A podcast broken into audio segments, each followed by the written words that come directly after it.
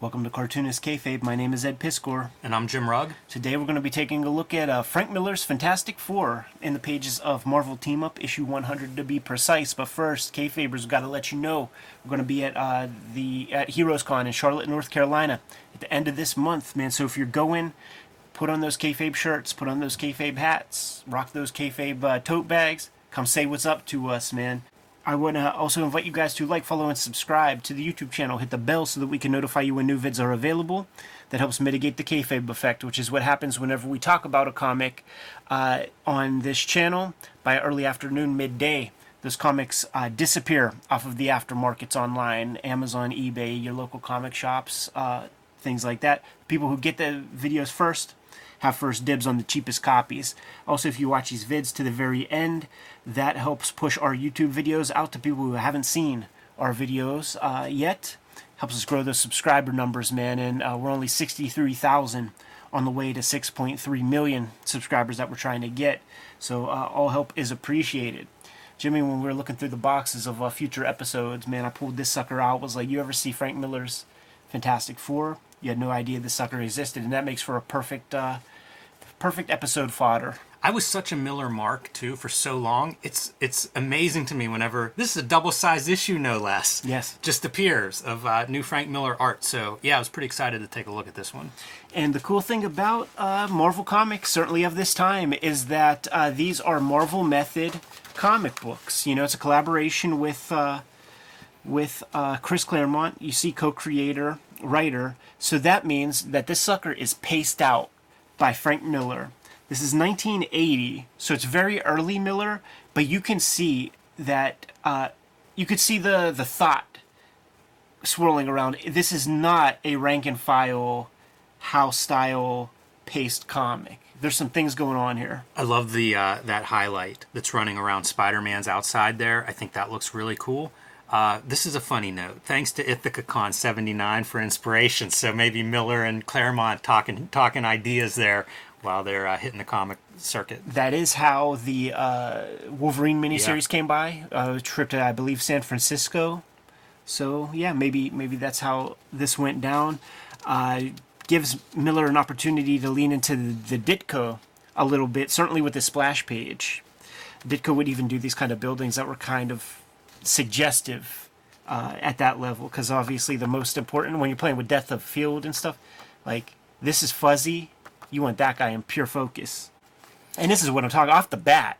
You got to spread, and it's these long vertical panels.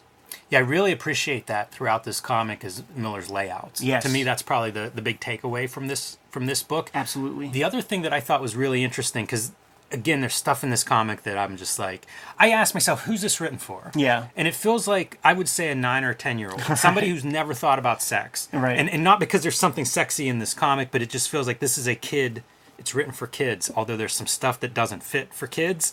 But I thought that's what you were getting at. I, I'm, I'm not till we get to that point. But this kind of, uh, this karma takes over Spider Man's mind, and it's awkward you know? And i love that part. To me that's one of those things that like from a writing standpoint it's such a great detail because yeah like think of what spider-man does.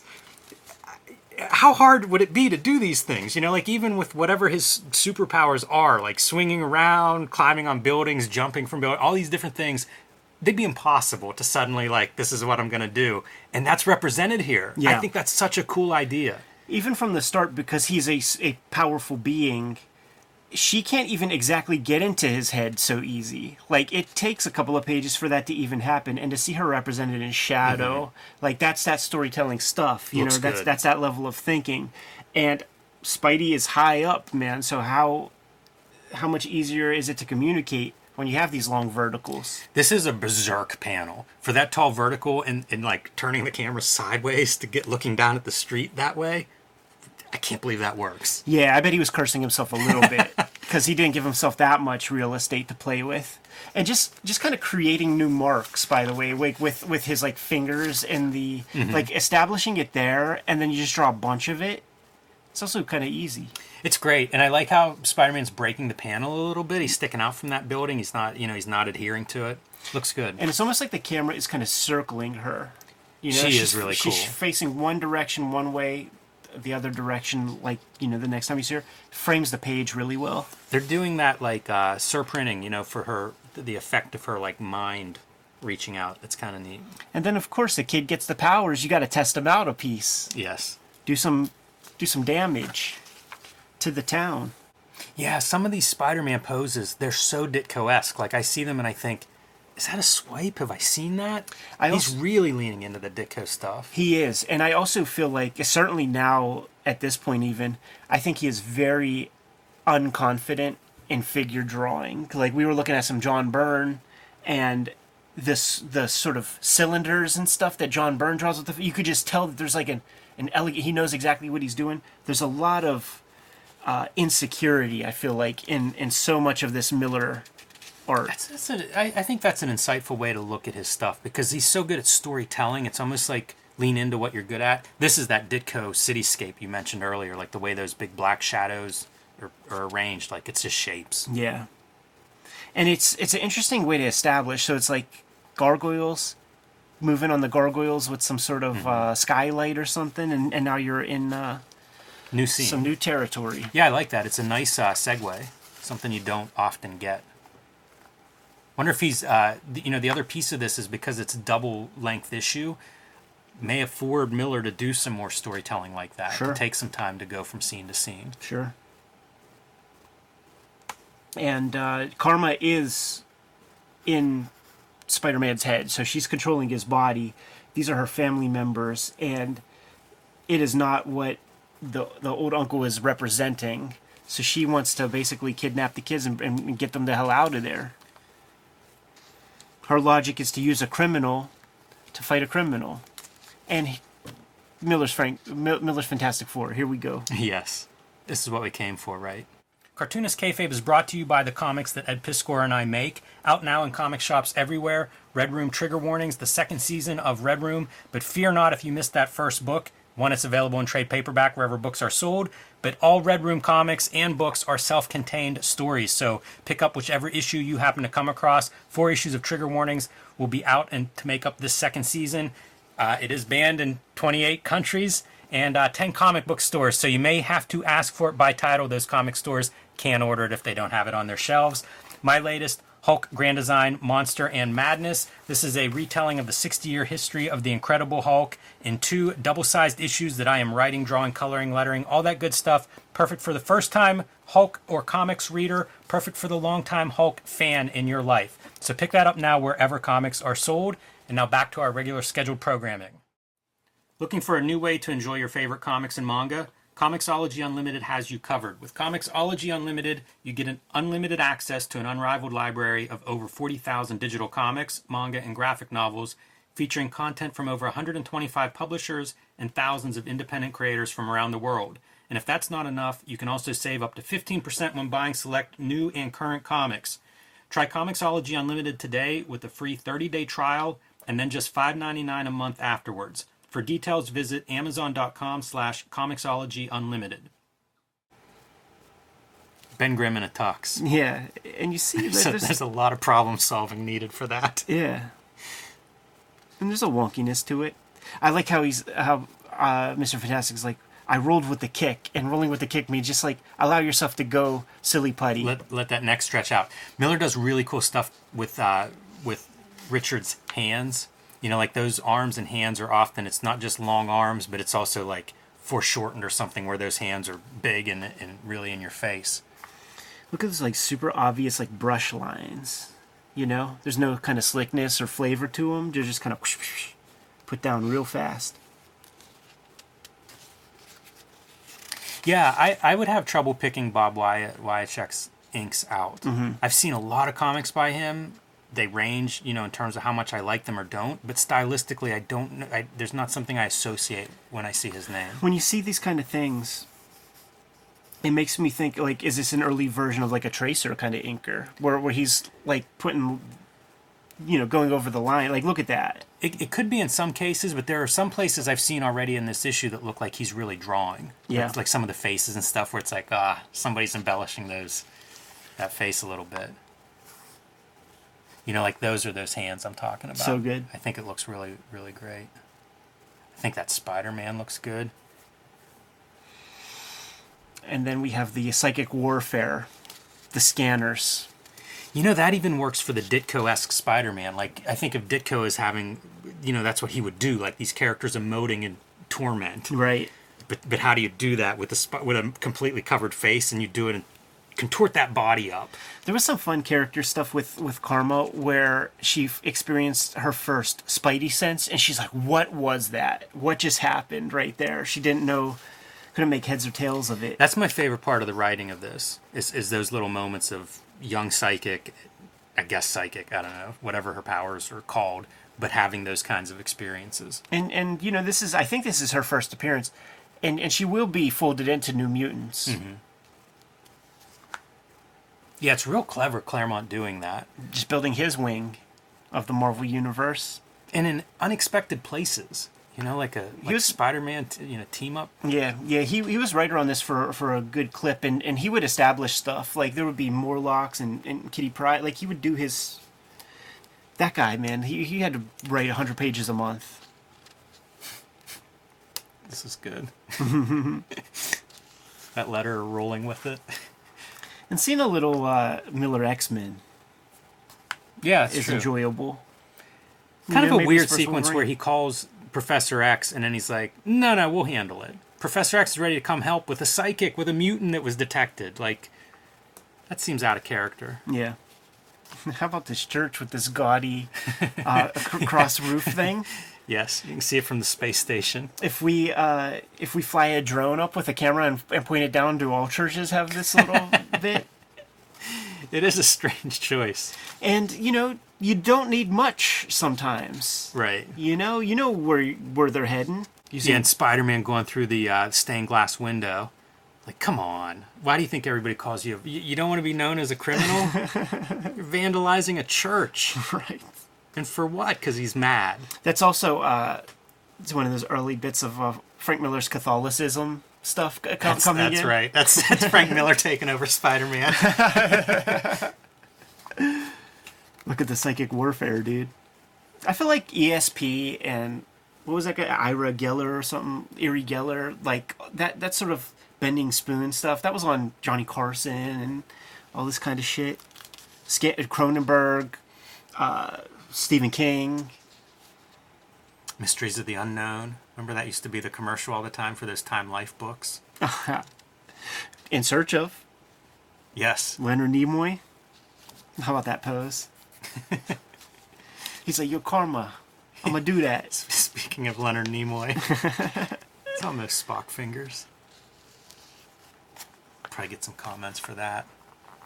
So this is the part where it's like suddenly the nine-year-old's confused. Right, because now we're getting into geopolitical destabilization of uh, Nam, Yeah, it's uh, pretty pretty hard content here. and uh, Wiacek is busting out the grease pencil, dude.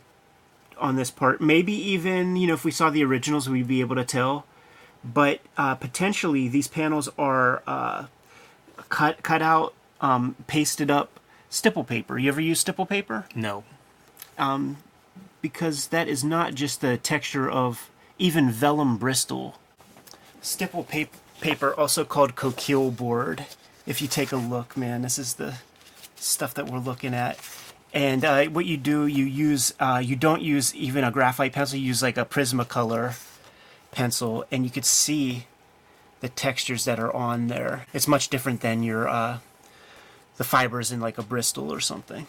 So, pretty cool You know, it, it, it resembles a little bit duo shade from It does. distance. Yeah, yeah, but I think that's those are the marks that I we're looking you at right that there. makes sense. I think um you, you see it in like Steve Rude's Nexus. Yeah. I think he uses that. Definitely, because that's a big Andrew Loomis. Like in those Andrew Loomis books, when you see that, that's the the tool of choice there. This is the part where she goes, "Okay, I'm going to use a criminal to catch a criminal because of the Spider-Man." She believes the propaganda. That logic seems sound. It does. Maybe she should have uh, went Frank Castle instead of Peter Parker. Could pick a better criminal. but not as colorful. Now this is becomes Has a that story. been a storyline at Marvel, like where one of these characters, like her, decides I'm gonna be this vigilante superhero and just grab villains, cool vil like Sabretooth. You just gave him one, dude. You should, you should quit talking. You should quit talking, man. Because those jobbers are going to do it now. this this becomes a storytelling issue because uh, it's a it's a flowy uh, kimono that they're rocking, same color. So in various situations, like it's impossible you to tell you which could mistake is which. him for her, and just n- not a good choice. Yeah, I agree. And you know, earlier we had seen like blue was her was her uh, psychic Yeah. color, and it would have been cool if we would have seen that here. And then if he had magenta and she had cyan, and then you know they would meet and do purples and stuff as they were battling. Yeah, But uh, yeah, we don't get it. But what we do get, and this is another kind of cool thing, is he takes over Fantastic Four. Yes. Her brother, Karma's brother, and uh, is controlling all four of them at once. And so now it's Spider-Man four four against Spider-Man. yes, That's a fun flop. yeah. This is such a wrestling angle, right? Like first we saw Spider-Man under her control against the Fantastic Four being free. Now we're gonna bring it back, but we're gonna flip flip the rules a little bit. Yeah. Look at how this black adheres to the page, man. Yeah, this is old school newsprint. Going around water towers and stuff. So so it's like good set pieces all over this boat. Yeah, it's a pretty cool. They're they're fighting at the docks, and uh, they Miller takes advantage of that setting. Very different than what we saw in the apartment fight. Miller's very good at uh, doing this kind of mirroring thing. Also, if you guys uh, look for the Howard Chaykin paradigm uh, conversation, uh, the, it's it's the uh, it's the workshops and clinics that he gave the uh, the Marvel DC guys with Klaus Janson, and he spends an hour breaking down a page that's that's built like this, long vertical.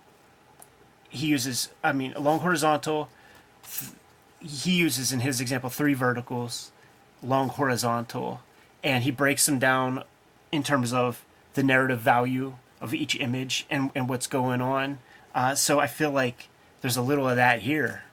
Maybe he was at Upstart Studios, Frank Miller, seeing th- this stuff uh, firsthand from Chaykin. Man, it'd be interesting to have Chaykin on and, and kind of go through that. Totally, totally. It, it exists. You can find it. Okay. But but uh, I talked to like he's coming on, man. We're, we're gonna we're gonna break some stuff down. But uh, when Chaykin does the the piece, he then pulls out maybe six of his own pages and describes what works, what doesn't, yada yada. This is cool to see using white as a color. Yeah. Yeah, good restraint. Interesting to see the way you approach, way Miller approaches a simplified thing. I mean, that looks like a Sin City almost. You know, lots of black. The brother dematerializes, Right. just turns into nothing. Yeah, that white. That that's what your white color is doing there. Mm-hmm. Some cool stuff there. I love the silhouette panel there in the middle. Oh yeah. And all is right. You know, she reconnects with her peoples. It's a really good way to handle all that amount of info. Like if all those characters were drawn, it's so many characters on the page. And it's not like you can't tell who's who. Miller's good at that stuff, man. Like, see that that uh, Doc Doc Ock versus Spider Man in the printing plant uh, Yeah. sequence, right? Like, sounds like the hardest thing ever to draw. Frank Miller figures out the uh, economic way to get it done. Yeah, interesting book. I'm glad you brought it to my attention, Ed. It's like I said, first time I've seen it, so it's uh, it's, I'm always welcome to uh, more Frank Miller art that I haven't seen before. Yeah, absolutely. And uh, you know, for those playing at home that that uh, didn't read every X Men comic that by Byrne and and uh, Claremont, you have you have uh, this interaction between Storm Storm and Black Panther the first time they connect. Cry Vengeance So it's very much sounds like a '70s movie. you know it's 1980, so it's still super strong. And for a while, I feel like in the 70s it was Byrne Perez, and then in the 80s it was Byrne Miller. So this is like the Byrne Miller precursor. Some good Black Panther panels in there. Good issue if you could get your hands on that easy, man. I'm sure it's been reprinted uh, elsewhere, but a little more Frank Miller under the microscope and some like less seen materials. Good to go, Jimmy? Yep. Okay, Fabers, like, follow, subscribe to the YouTube channel, hit the bell. We'll notify you when new vids are available. What's out there, man? Hulk Grand Design Monster and Hulk Grand Design Madness are in stores now everywhere while supplies last. Pick it up. 60 year history of the Hulk retold in two double sized issues. I'm writing, drawing, coloring, all that good stuff. Perfect for a first time Hulk reader or a long time fan. And join me on patreon.com slash Jim Rugg where you can see a lot more of my comics art, how I make comics, and download some out of print zines and mini comics of mine. Red Room Trigger Warnings, issue 1, 2, 3, potentially issue number 4 are out on the stands as we speak. Murder on the Dark Web for Fun and Profit is the name of the game in the Red Room universe. Every issue completely self contained, so if you see an issue, scoop it up, give it a sample. If you dig it, grab another. Uh, banned in more than 28 countries, banned in more than 10 comic shops, but you can order these comics directly from the publisher at my link tree in the description below this video. Uh, you can also uh, hit up the Patreon, read the comics right now, man, and support the project that way. Three bucks for the archive. Uh, you can uh, read more than 200 pages right now, and I put up new strips every Tuesday. Uh, Jimmy, what else do we have out there? Subscribe to the Cartoonist Kayfabe newsletter at the links below this video. You can also find Cartoonist Kayfabe t-shirts and merchandise at the links below this video. Yeah, man, we want to see you rocking those Cartoonist Kayfabe shirts when we are at uh, Heroes Con at the end of uh, June 2022. Without further ado, Jimmy, give them those marching orders. We'll be on our way. Read more comics.